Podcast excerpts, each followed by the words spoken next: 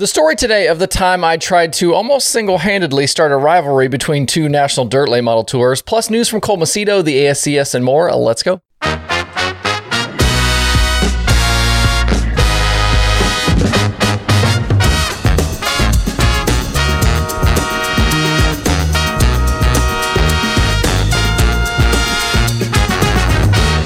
It's Thursday, March 2nd. I'm Justin Fiedler. This is Dirt Tracker Daily. I'm going to start today's show off with story time. If you aren't aware, I worked for World Racing Group from 2013 to 2020. Uh, World Racing Group being the parent company of the World of Outlaws and Dirt Car and all of the other various associated things. I got hired to do website stuff and ended up doing all sorts of other things as well. We did social media and podcasting, I did photography and, you know, kind of various other shenanigans.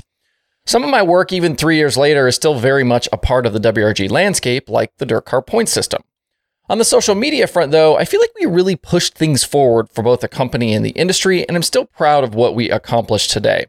We pushed boundaries often, and, and by we, I mean myself, my brother Aaron, who was a PR guy for the series for a long time, video guy Ross, and some of our other folks.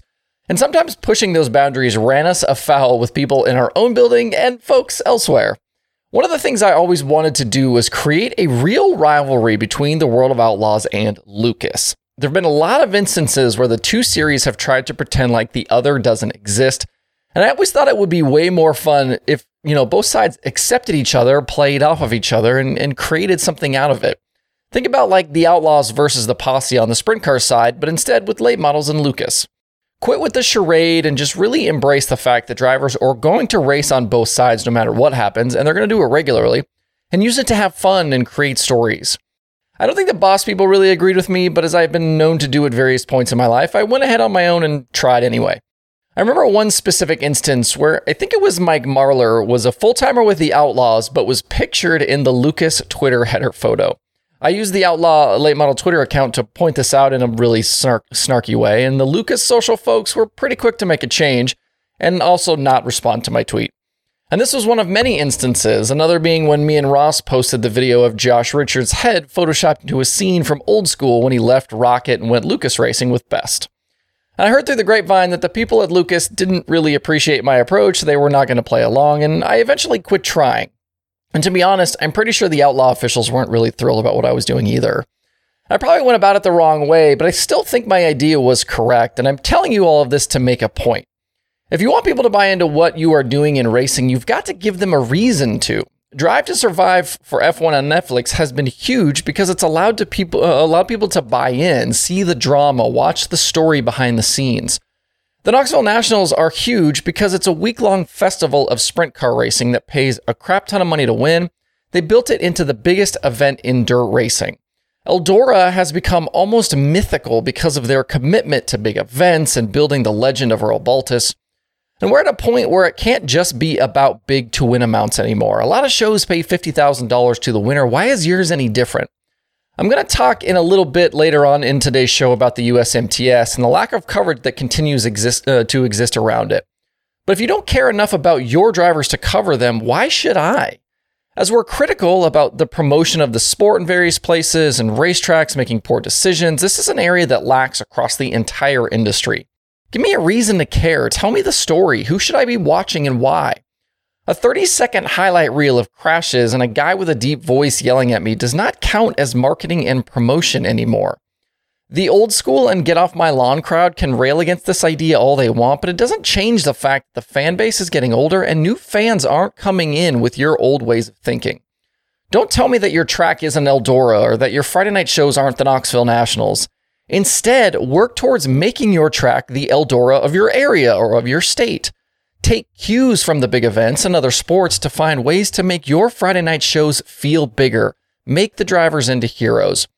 We're at a time where we need boundaries pushed. We need creative thinking. We need innovation, not shouting at the rain and heads in the sand. Uh, thank you for coming to my TED Talk today. Uh, before we move on, we have crossed 3 million total views on this YouTube channel. That is absolutely incredible. I shared on Twitter last night that it took 29 months to get the first million views.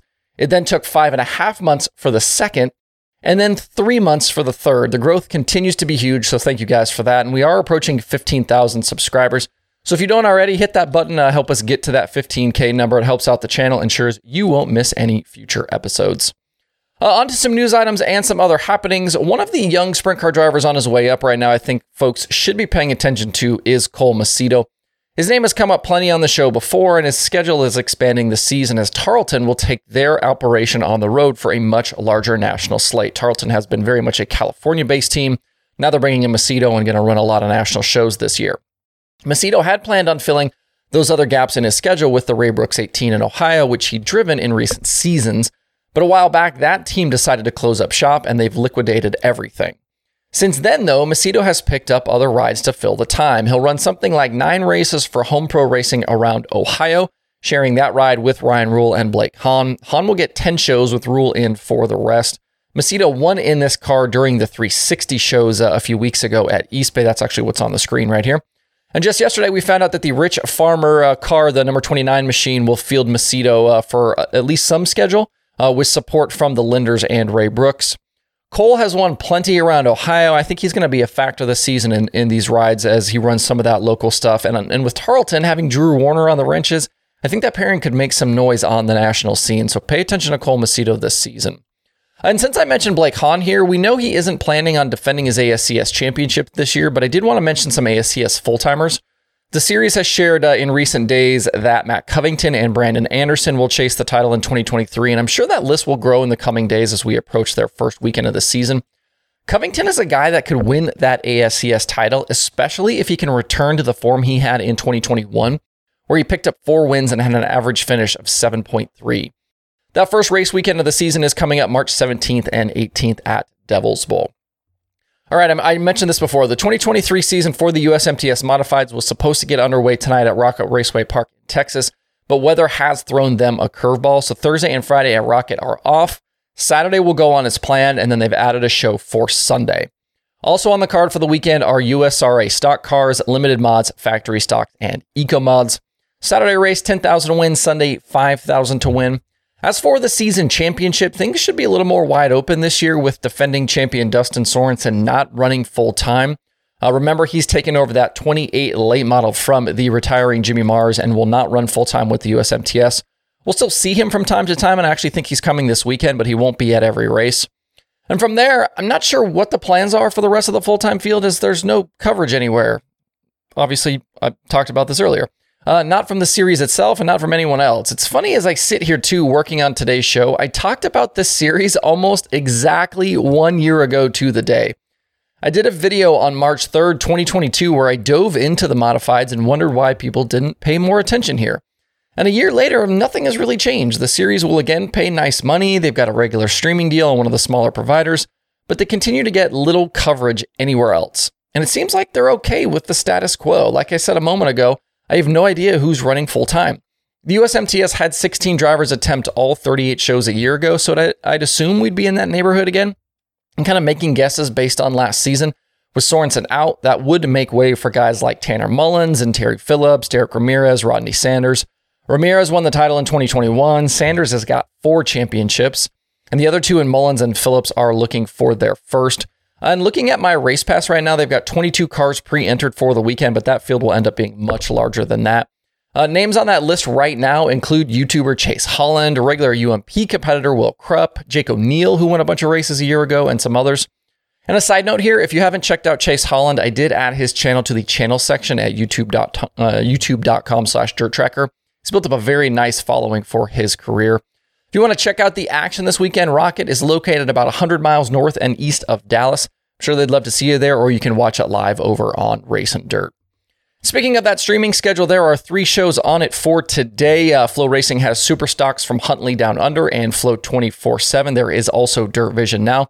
To see the full daily streaming schedule with links to watch, visit dirttracker.com slash watch tonight. Hope you guys have a good Thursday out there. We'll be right back here tomorrow for more.